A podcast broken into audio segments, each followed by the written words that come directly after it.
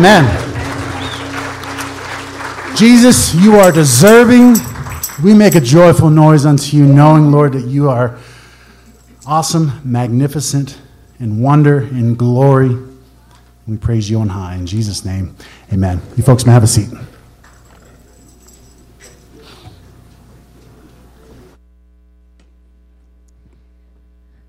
Good morning. If you're in junior high, I already see you walking out. Uh, there's junior high service next door. Uh, my name is Amy, if we haven't met before, and I'm here to welcome you. If you are new to the building or have been visiting off and on, we do have a gift for you, and that gift is outside in our info booth. You can pick it up now, or you can pick it up when you leave today. Where's everyone going? Goodbye. I think they're going to junior high. All right, so what we're going to do this morning, we have communion, we have a lot of things going on, and we have so much happening in September. I'm just going to go through a roll call of those activities, and I'm going to go by date, and you can get out your phone or your little pad of paper or whatever you write on, and I want you to make a note of the activities that sound like they're just for you. And then you're going to make a note of that. And then you can look it up later on the website, on our app, or at the info booth when you leave today. Are we ready? All right, are you sure? I left out three first service, so I added them for this one. All right, it's September 4th, Sunday. In two days, our Awana program kicks off. That's the 6th. If you have a child that joins that program or you want to join that program, you need to register online before coming on Tuesday. That's going to run through our school year uh, starting this Tuesday, all right? Then we come to Saturday, which is uh, September 10th. That day, we have men's breakfast and we have our men's barbecue. Our men's barbecue is special, might be the first one ever, I don't know. But it's not here, it's off site. So you want to look at the slide because it is uh, in someone's house and there's some great barbecue happening. You can register for that online or sign up at the info booth. Happening the next day, which is September 11th, is our new to SBC class. If you're not aware of this, it's on our app. It's second service. So it's during second service next Sunday. All right? So then we roll right into Monday, which is the 12th. I wrote, yeah, okay, I wrote the date wrong. It is the 12th, though, and that is when we have a women's Bible study starting up or restarting. They took a break during the summer. That's with Shelly and Marta. They're going through the book of Revelation, and they are starting up again Mondays at 6 here on campus. And then a couple days later, our prayer and worship start up, starts up again. They've been meeting Thursdays, uh, Thursday evenings. They're starting September 15th. So that is something that's going to be happening again. And then a couple days from that is Sunday again. I don't know what you have time for besides all this stuff. All right, so Sunday is our Fundamentals of the Faith class, and we talked about that. It's also second service, and that is something we want you to register for if you want to be there because we have books for you. We want to make sure we have enough. Then the next day is the 19th. On the 19th, I don't have a slide for this yet, but we have a baby shower coming up, and that's going to be Monday night. I'm going to give you more information about that. There's actually lots of babies being born, so you're going to hear the word baby and shower the rest of this year. All right. Then, oh, the next day is Tuesday, the 20th, and we have another women's Bible study going on, and that is with Laura Osnes, and she's going to start the book of Matthew. And so that is happening Tuesdays here. It's one of our only studies that provides childcare. So that's a great study to go to. A couple days later, if you have not participated in anything at all, then you can join our financial peace class, which is Thursday evenings. You need to register for that as well, be debt free. The day after that is our women's retreat, and I want to report sadly that the women's retreat is registering full right now. So if you did register and you haven't paid, I encourage you to do that so we know if there's any cancellations or someone's changed their mind so we can open up that up to people or to women that haven't registered yet. Then you get back from the women's retreat, and a couple days later on Tuesday, the 27th, Pastor Jesse starts his leadership class and he talked about that last week. That's going to be during Awana off site. So you get to drop off your kiddos, go learn some great things, come and pick them up. And then then it's well then it's October. So that is your September. However, in October, we have our women's Titus 2 mentoring group starting up. Is Tracy here? Okay, you moved. So Tracy's going to come up and give you more information about that. Thanks, Amy.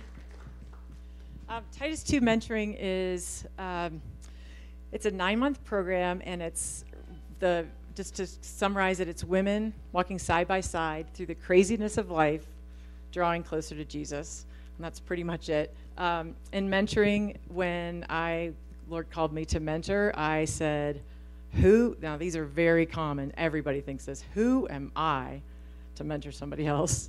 And I don't have the time, and um, I don't want anybody to know what I'm really like. So that is every mentor has that those things that the enemy's putting in their mind, and everybody who wants to be mentored um, has that going through their mind too. And I would have loved to have had somebody um, to take me through when I left home through college and afterwards, and I didn't even know mentors existed. So, for those of you who are younger, um, the, the word commands us to, for older women, to teach younger women and to be reverent in the way they live, to not be slanderers or addicted to too much wine, but to teach what is good. And then they can urge the younger women, if they're married, to love their husbands and children, to be self controlled and pure, and how to live so that no one will malign the word of God. Um, so, any most women are older than another woman. 25 year olds are older than 18 year olds, and 60 year olds are older than 50, 40, 30. Um, anyway, I want these women to, uh, oh, I'm sorry, two, two parts to it.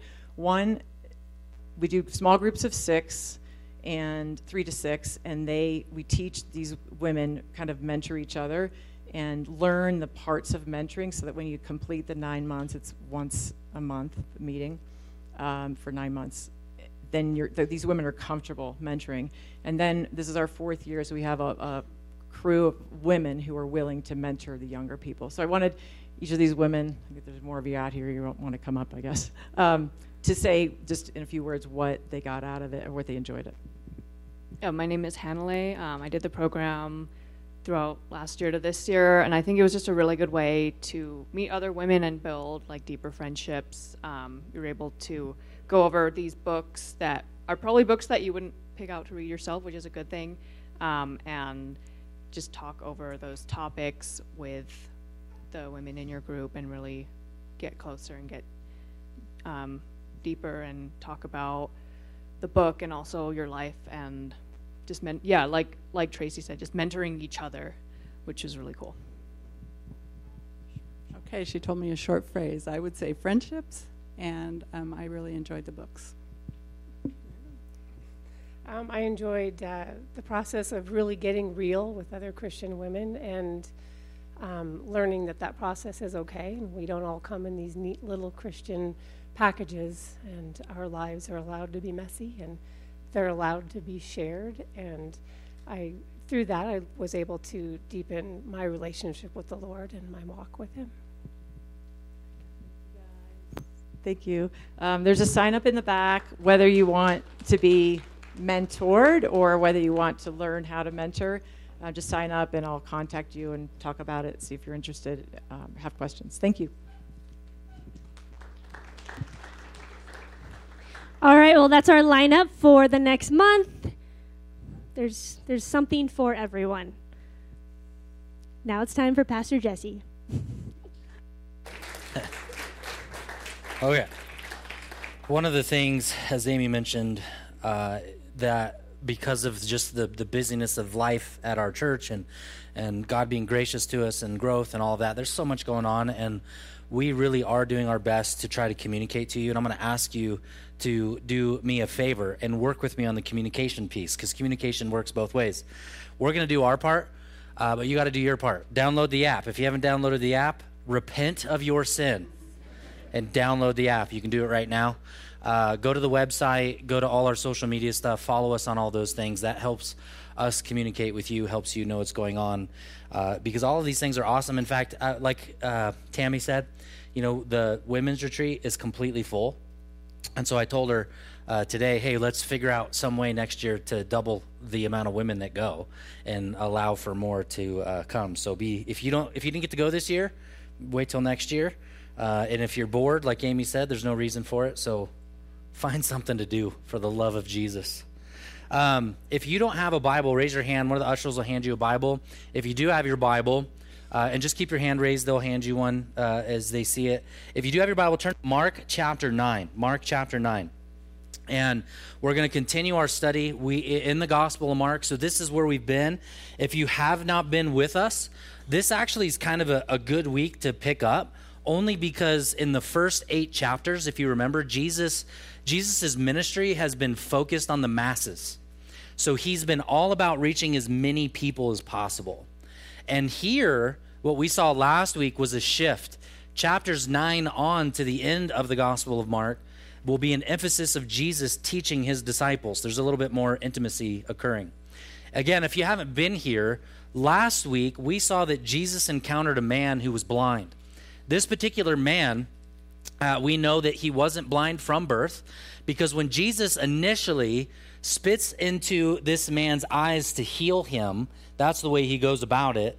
The man says that he can see and he can recognize what he sees. What it tells us in chapter 8 is that when he sees people, they look like trees, they're fuzzy. Then Jesus touches him a second time and gives him clarity. The man can finally see. And of course, he rejoices in Christ, and so on and so forth. What's the purpose of that? The purpose of that story is to show us what's happening with the disciples. They see fuzzy, they don't see Jesus as clearly as he's supposed to be seen.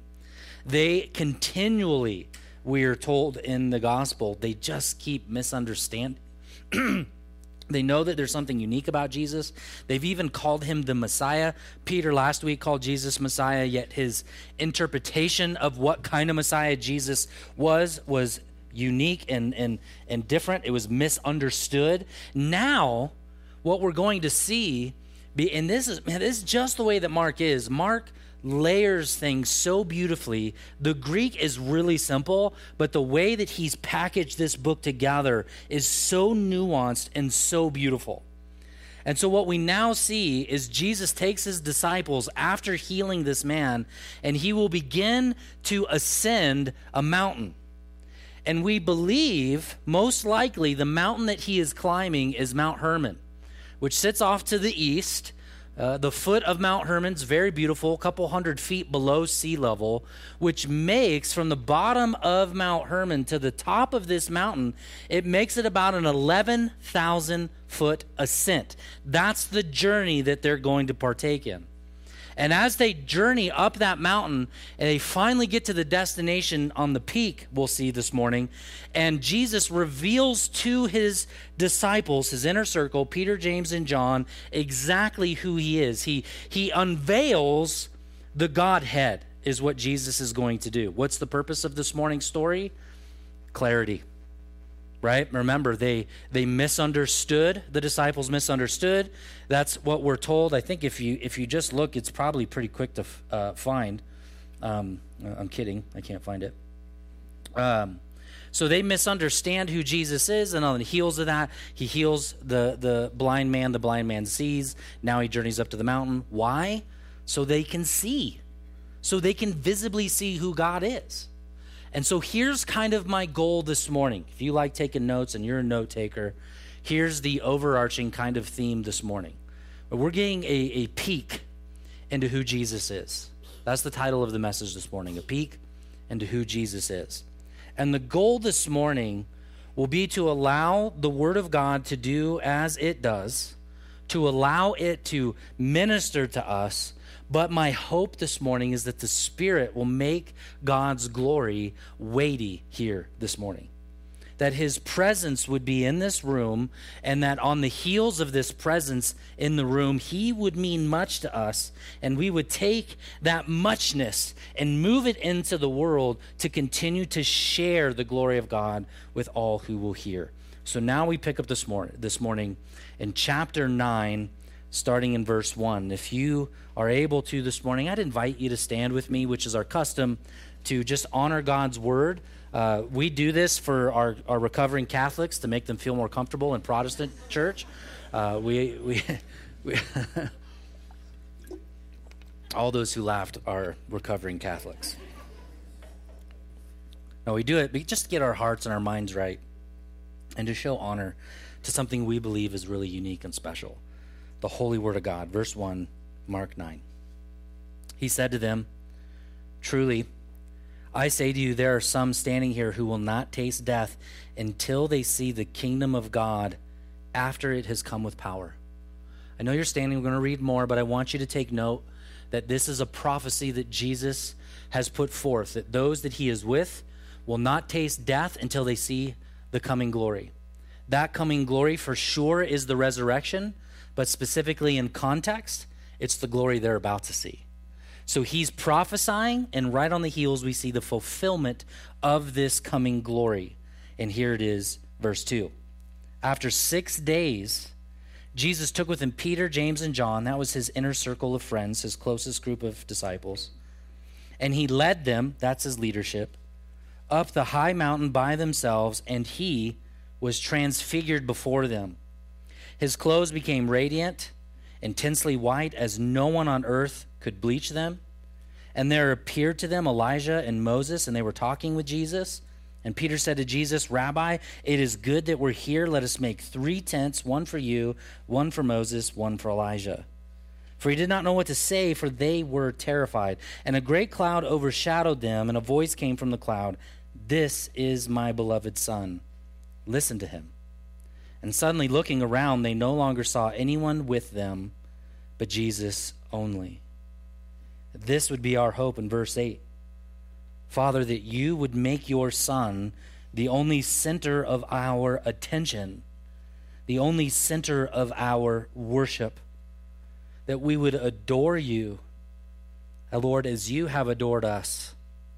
You have come from heaven to earth to pursue your church, to bring your church to yourself, to cleanse them of their unrighteousness, to make them white as snow, that they then would proclaim who you are. Be with us this morning, equip us, draw us near, comfort us, heal us where needed, rebuke us if necessary. In Jesus' name, the church said, Amen. Please, I invite you to seat. We know that when it comes to the understanding of who Jesus is, to some degree or another, we fall incredibly short. In John chapter 1, we're told of Jesus that he is the Word, and that the Word became flesh and the Word dwelt amongst us that word dwelt amongst us is a similar word that Peter t- uh, uses uh, uh, in regards to tabernacle, that Jesus tabernacled amongst us. It's language that God Himself has tented, tabernacled, come, His presence is here. In Colossians, we are told of Jesus that the fullness of God's deity is embodied in Christ, Colossians 2 9 we're told that the essence of God, along with the humanity of Jesus, is something that cannot be completely grasped. But what we see, no matter what, in regards to this transfiguration, is that Jesus confirms that in spite or despite having an outward appearance of a mere, uh, of a, of a mere mortal man, Jesus is in his nature God himself in bodily flesh. You see, this is who Jesus is. He is God. He is part of the Trinity. He has come to pursue man. He has come to pursue him or her or that little one to have relationship with. The word that's used here, as he goes to this high mountain, the word that's used for transfigured could better be translated transformed, or uh, the Greek is where we get our word metamorphosis from. Right? I mean, if you ever I don't know. I, I remember when I was a kid, And one of the things about growing up in Truckee, California, that if you are a child and you enter into the woods, you will know that we have a particular kind of brush that grows in the woods. And on that particular kind of brush, typically during the right season, you will find what looks like a cluster, a thick cluster, a little cyclone, if you will, of what looks like spider webbing on that bush. Are you familiar with what I'm talking about? And inevitably, as you get closer, you realize that it's not a, a, a spider web at all. In fact, it's, it's f- just fluttered with caterpillars. And there's these little fuzzy guys about yay big. And if you were like me and as a young kid and you grabbed them and you held them, uh, just as a side note, has nothing to do with the message, they would spit up blood. Looking for any kids who remember exactly what I'm talking about. I didn't torture them, I promise. It was just a natural defense mechanism. And then to realize as a young kid growing up in the woods, that thing was going to turn into something other than. Later in my childhood, as I would play in the little streams and the little creeks, you'd notice this little kind of bug that would have a tendency to come out of the water, attach itself to the rock, split open, and again turn into something other, a dragonfly. And that is what is happening here. This is Jesus was one thing and as he climbs to the mountain, he becomes a completely, what appears to be a different thing. What's happening? Well, what's happening is Jesus is unveiling the Godhead in him. We're finally, for the first time, getting a clear vision of exactly who Jesus Christ is. This is God. And as he is transformed and changed, he shines. Well, let's get a little further into the story. Let's let's let's go back into some of the other gospels that give us a clearer picture of what has actually occurred here. They take the journey to the top of the mountain, which again is believed to be Mount Hermon, 9,000, you know, ascent climb. And you know what Luke tells us the disciples were doing, James, Peter, and John on the mountain? They were asleep. Because that's what you do after a 9,000 foot climb, right? They probably wanted to take a nap somewhere around the 5,000 foot range. Yeah, however, they get there, they take a nap. While they're napping, Jesus is transformed. And appearing is Elijah and Moses. And then, to reveal all of this, to, to give us a picture of what's happening, Peter wakes up and has a wrong response. Right? Of course it's Peter. We'll get there in a we'll get there in a moment, but but what I want you to see before we get to Peter is a little bit of a picture of what the Old Testament and further on in prophecy the New Testament say about the vision, about the picture, about what Jesus would look like. Very similar to what probably was experienced on the mountain. Okay, so buckle up. If you have any time, you should write down, it's in your notes that I've given you, put it in your Bible, along with this transfiguration moment, Daniel chapter 10. In Daniel chapter 10, we are told of Daniel's terrifying vision. And the terrifying vision he has is the vision of the Son of Man. It's a vision of Jesus. And this in Daniel 10 is some of what's described about this Messiah. He wears a belt of gold. Apparently, he lives in Marta's camp. He has a body like a rock. So he's working out. It's actually a gem. It goes on and tells us in Daniel 10 that his face is like the appearance of lightning.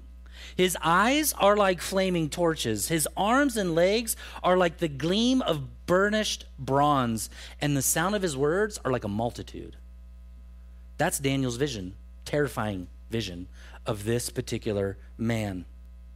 It's not a Marvel character, it's not a comic book guy. This is God Himself Later in Revelation chapter 1, when we start to see the new Jerusalem, the new heaven coming to earth, the new earth, the, the, the newness of man, when Christ comes back to make everything perfect, to take away your tears, to take away your pain, to take away sin, to make everything as it should be, this is how he comes.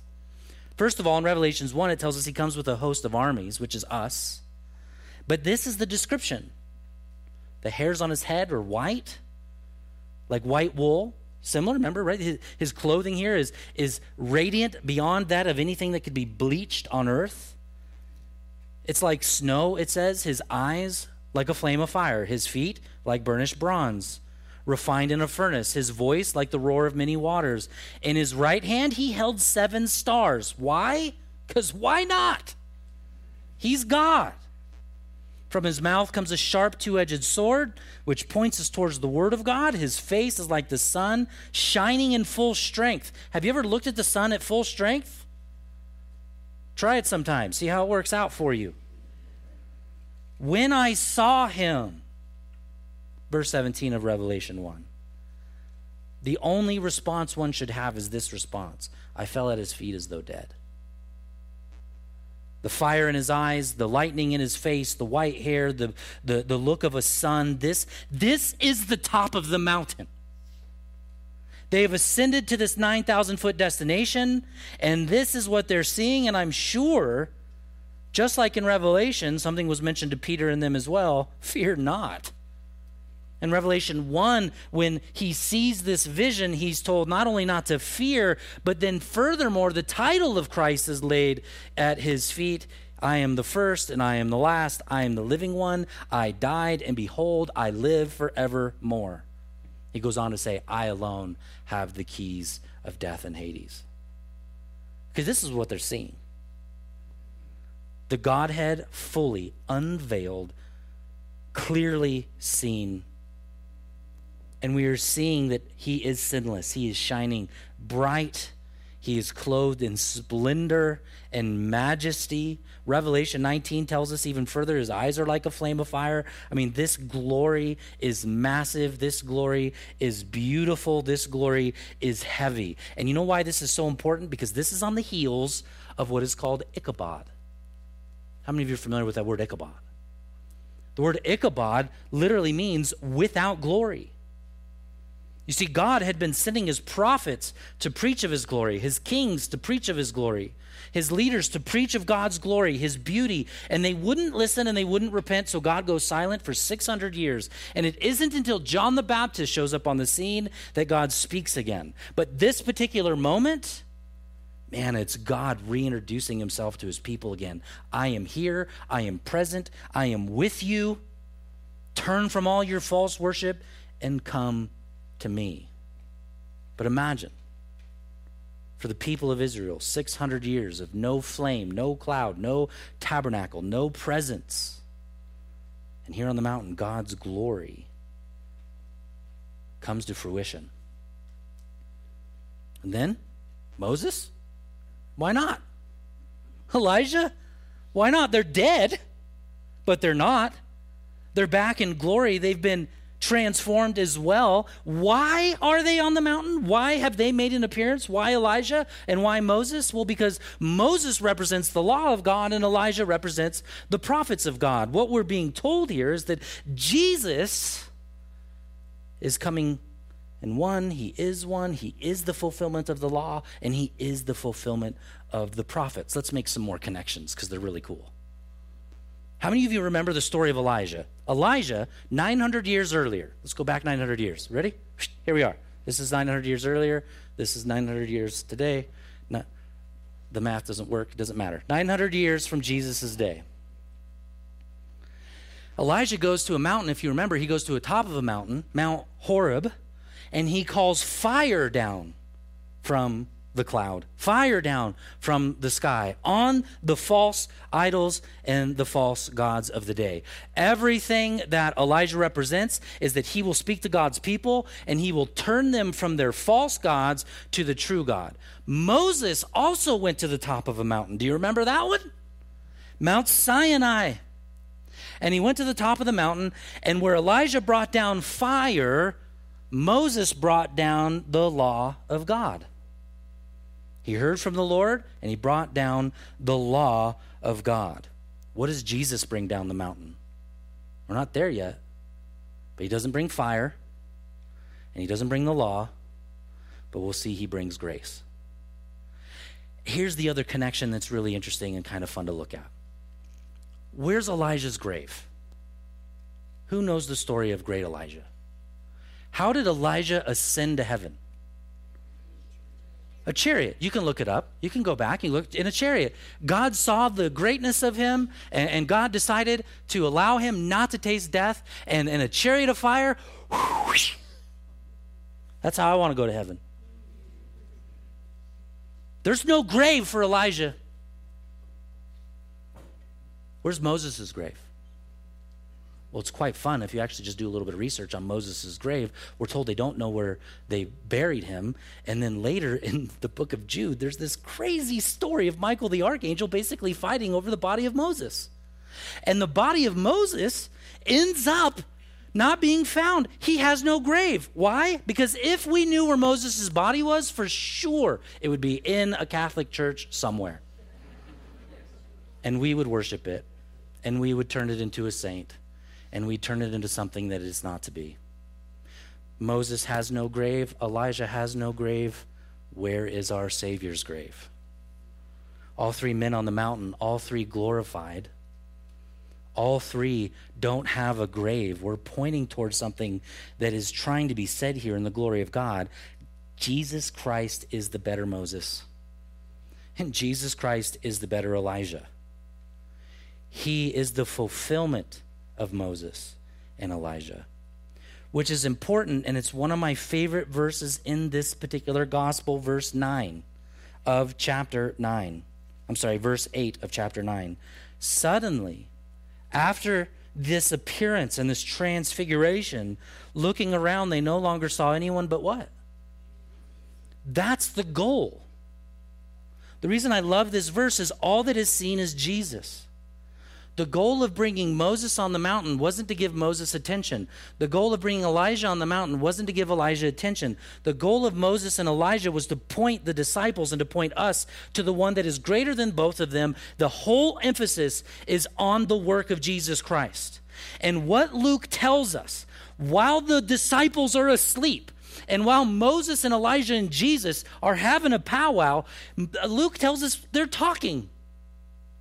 They're having a conversation, they're in community. And do you know what they're talking about? It says in Luke. Well, in Luke chapter 9, verse 31, it tells us that Jesus was speaking with Elijah and Moses about his departure and what he will accomplish in Jerusalem. They're having a pre-game talk about the cross. Jesus this is probably one of the only moments in the life of Jesus where he's finally talking to somebody who gets it. Moses and Elijah have the eternal perspective. It's probably the first time he's having some kind of understanding because outside of this, man, everybody else just doesn't get it. Everybody else is just cloudy in their vision. They can't see the glory of God that is sitting on this mountain. They definitely can't see the glory of God that's on the cross because God has always been in the business of hiding his beauty and splendor in that which is ordinary and common. So he speaks of his death, it says. And the word that's used for death is the same word that's used for Exodus. It's not a decaying and dying forever, it's a Passover that leads to a resurrection. That's their conversation. And then, as the conversation occurs, Peter wakes up.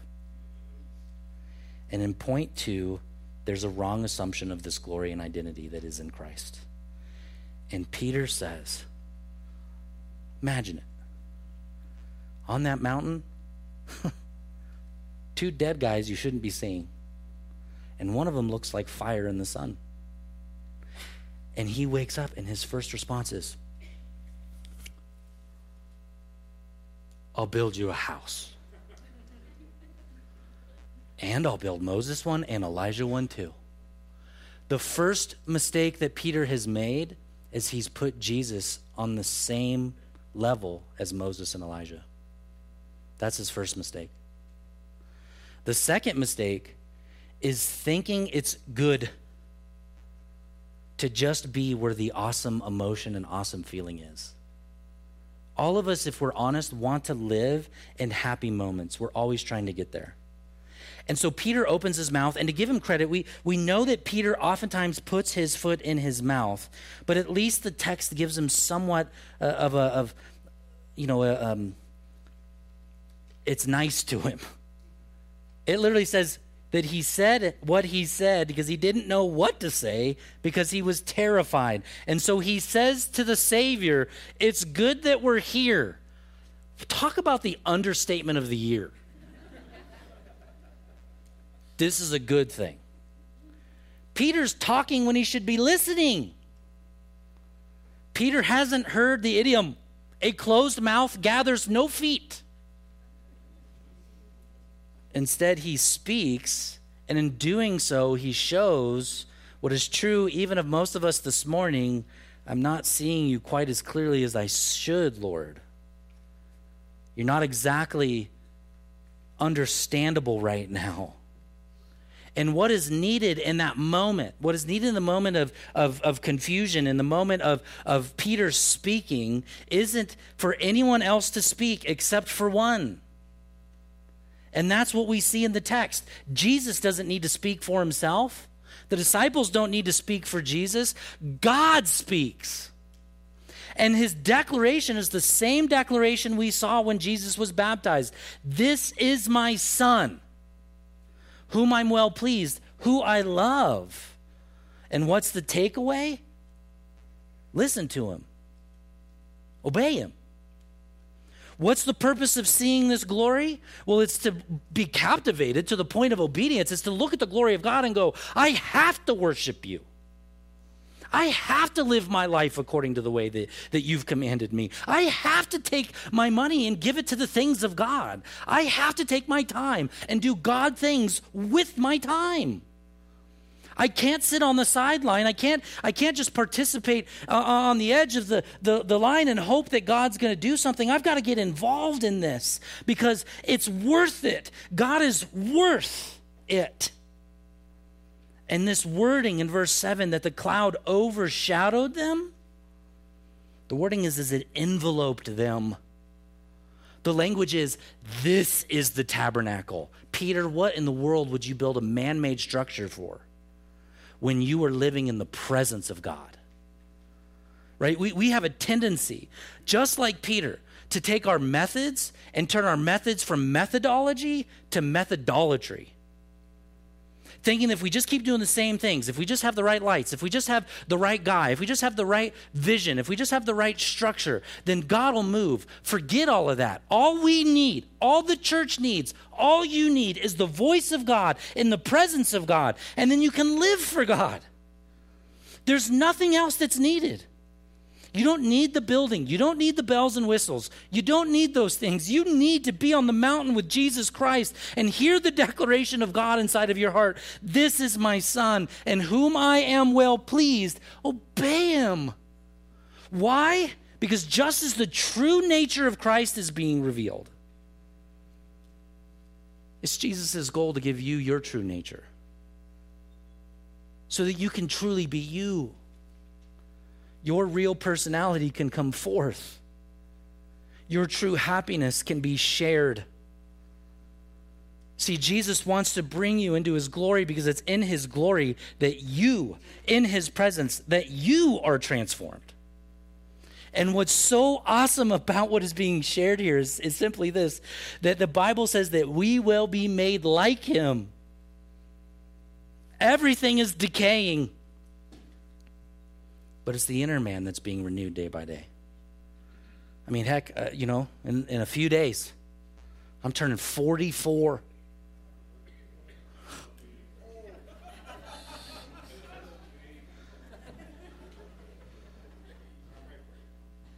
and I don't heal like I want to. I can't eat like I used to. I can't dance like I used to. I, could, I used to be able to dance. It's true. I can't even bounce on, bounce on the stupid trampoline anymore. My wife challenged me to do as many squats in 60 seconds as I could. That was a month ago. I'm still sore. This is a true story. I do cold plunges, not just for my own mental health, but because my body's like, please, dear God, lower the inflammation. My body is decaying. I look in the mirror, I can see it, I can feel it. And I know many of you can feel that too. But the reality is, as though my body's decaying, because this glory is mine in Christ. He has given it to me that I would share in his nature, that I would share in his inheritance, that I would be a child of God because of that reality. I do feel on the inside completely different than I feel on the outside. I mean, what you see before me is a 44 year old man trying to do everything I can to still enjoy my life and be fit. I saw a perfect t shirt for me a few months back kind of fit, kind of fat. That was the shirt. Thought, dude, I would look so good in that. but yet on the inside, I know God's at work in me. I know, though I can't see it on your faces, I know that God's at work in you. I know that God's doing a work in you. He's renewing your soul, He's renewing your spirit. And again, when this is all said and done, the prophets disappear, and all that's left is Jesus alone. That's what we want. I can't help but think that Peter, who gave the words to Mark to write this gospel, was thinking about this in 2 Peter 1:16 when he says this. We did not follow cleverly devised myths when we made known to you the power, what is he talking about? He's got to be talking about the mountain. He's got to be talking about the resurrection. When we made known to you the power and the coming of our Lord Jesus Christ, but we were eyewitnesses of his majesty. For when he received honor and glory from God the Father, and here it is, and the voice borne to him by the majestic glory, This is my beloved Son, whom I am well pleased we ourselves heard this very voice borne from heaven, for we were with him on the holy mountain. What's Peter's whole takeaway of this moment in 2 Peter? Don't follow cleverly devised myths. Don't follow the junk the world's telling you. Get off of the blogs. Get off of the YouTube feeds. Get off of what's trending on Twitter. Get into the book. Get into the presence of God. Sit on the mountain so he can reveal his true self to you, that you would know your true self. And then lastly, we come to the descent. Part three. Jesus begins the journey down the mountain. Surely a time to speak with his disciples. And what is Jesus' instruction? Well, don't say anything to anybody. That's what he says. Don't share. Why? Because they're going to share in their un- misunderstanding. They don't understand yet. So Jesus says, Don't share until I've been risen from the dead. At that point, he's essentially saying, Once I've risen from the dead, tell everybody, as many people as you can. And so they kept the matter to themselves and they questioned what it meant from rising from the dead. Do you see it? They had no theology for what Jesus was teaching. There was no doctrine they could go back to and go, they were just simply, what does it mean that Jesus is going to die and he is going to come back? You see, Jesus gives them a command. That's the first C. Don't tell anyone. The second C in verse 10 is they're confused. I don't get it. Then they ask another question. Let's take a look at it real quick and we'll close here in just a few moments. Verse 11, why do they, they asked him, why do the scribes say that Elijah must come first? So they're confused, right? They're like, okay, Elijah was on the mountain, but he was supposed to come first. The Old Testament says that. What's going on here? Where is Elijah? And then Jesus gives clarification, right? Commandment, confusion, clarification. And I think God works that way when we are in his presence. He commands us. We're typically confused by what he's telling us to do. It doesn't make a whole lot of sense to our worldly minds. And then he clarifies it so we can walk in his power. And the clarification, yes, he says. Elijah has come. And they did with him whatever they wanted. What's the connection? And who's Elijah? John the Baptist. This is what he's saying. John the Baptist has come. He has come in the spirit of Elijah. He has prepared the way for the Messiah, and they have killed him. Prophecy has been fulfilled. And let's close with one more neat little deal. Remember? Moses came down the mountain, Elijah came down the mountain. Moses brought the law, Elijah brought fire, Jesus will bring, bring grace. But if we just go back one last time to Mount Sinai as Moses was on top of that mountain, you'll remember there was a particular request that Moses had God, show me your glory. And God shows him his glory, but in order to show him the glory, he says, Listen, Moses, because of your sin nature, in order for you to see my glory, I'm going to hide you in the cleft of the rock. I'm going to hide you in there because if you saw all of me, you would be destroyed. Just like looking into the sun. Don't do it, it's a bad idea. And what he does is God says, I can't reveal all of myself to you. I'll just show you the trail end of my robe. And then after the trail end passes by Moses, he has such a radical experience. If you remember, Moses comes down the mountain and the people see Moses, and what do they see in Moses' face? The glory of God. They can't even look at it. It's so bright that they tell Moses, when you leave the house, bro, cover up the face. It's a little too much. You're stumbling all the gals, and all the guys wish they could be you cover up your attractiveness. There's too much beauty, too much splendor. It's too bright to look at. And Moses does. He covers up his face.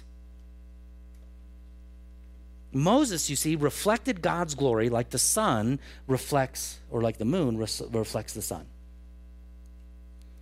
But on this mountain, no one's consumed. Why? Because Jesus is the cleft.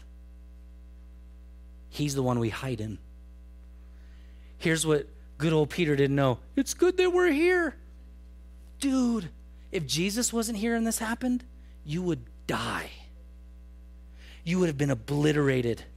The mountain would have been a completely bloody scene. But instead, because Jesus is the cleft of the rock, they are hiding in the presence of God for, from the protection of God, and they don't even know it. And likewise, my friends, we can see the glory of God. We can see the presence of God because we're hidden in God.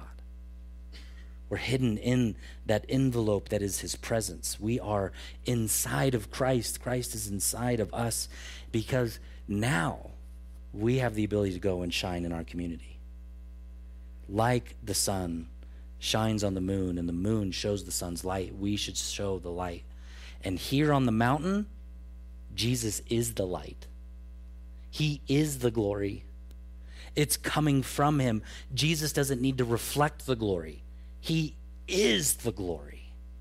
And our job, my friends, is in faith to be in awe of His glory and to thank Him for His glory and to worship Him for His glory. One of my theologian buddies said it really well of this passage. He said the whole the whole focus of this this passage is just to get us to worship. And so we're going to do that. As the worship team comes forward and my uh, our uh, elders and, and deacons, if you'll come forward, we're going to partake in communion this morning together. And I think it's a good morning for us to participate in communion because we're celebrating and remembering this reality that, that God hid his glory inside of Christ. And that glory was hung on a cross for us, and his body was broken for us. And so, as the team hands out the elements, just hold on to them uh, until we all have them together, and then I'll come back up and we will uh, share and participate together, okay? Um, Kevin, would you do me a favor, man? Would you help out uh, over on this side? And let's go ahead and just take a few moments and uh, we'll partake together.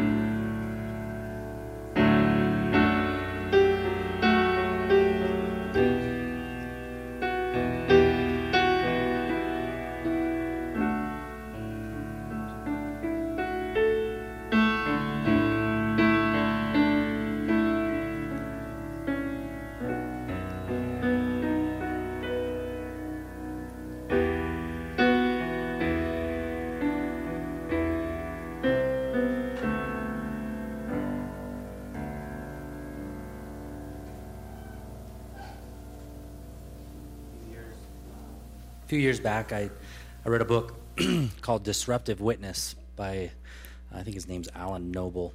Uh, I wouldn't read it if I were you, it's pretty boring. Uh, but uh, if you want to be bored, I would encourage you to pick it up.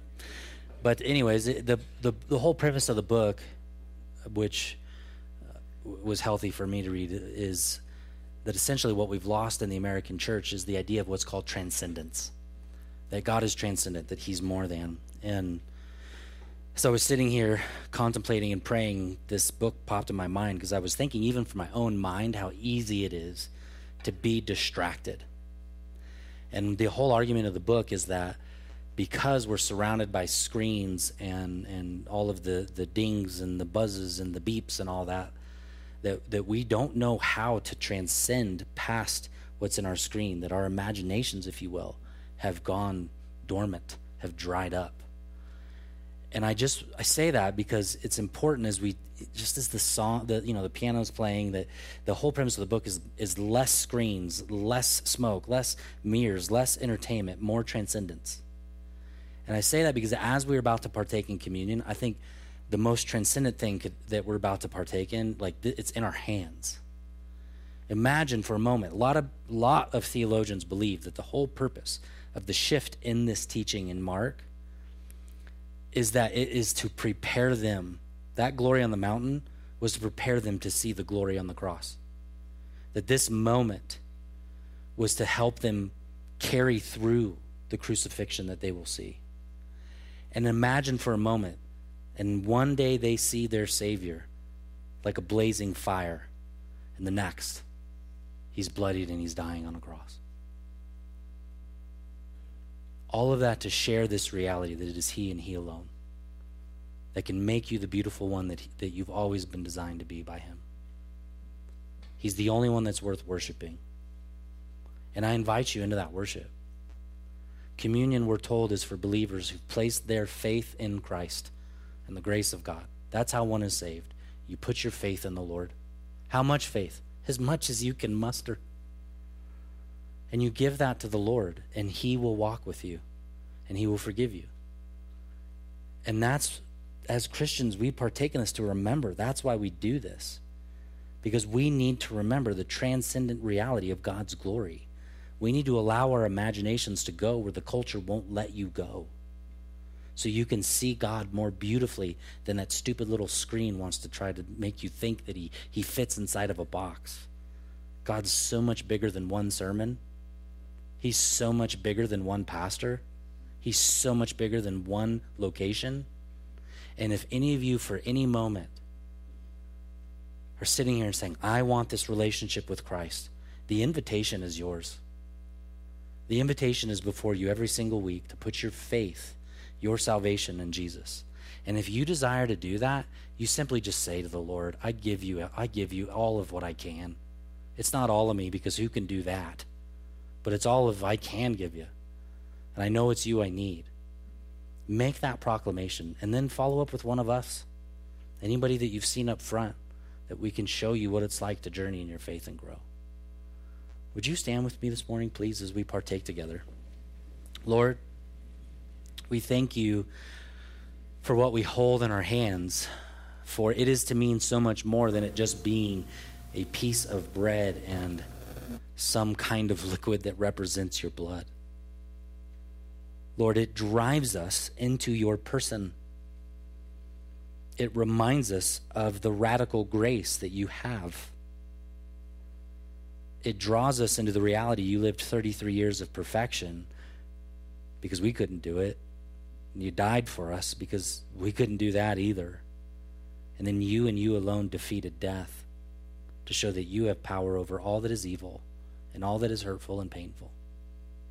And so we rejoice and we partake in gratitude and thanksgiving for what you've done on the cross, shedding your innocent blood on our behalf and giving us your Son that we could live for eternity. We partake now in Jesus' name. Amen. You may partake.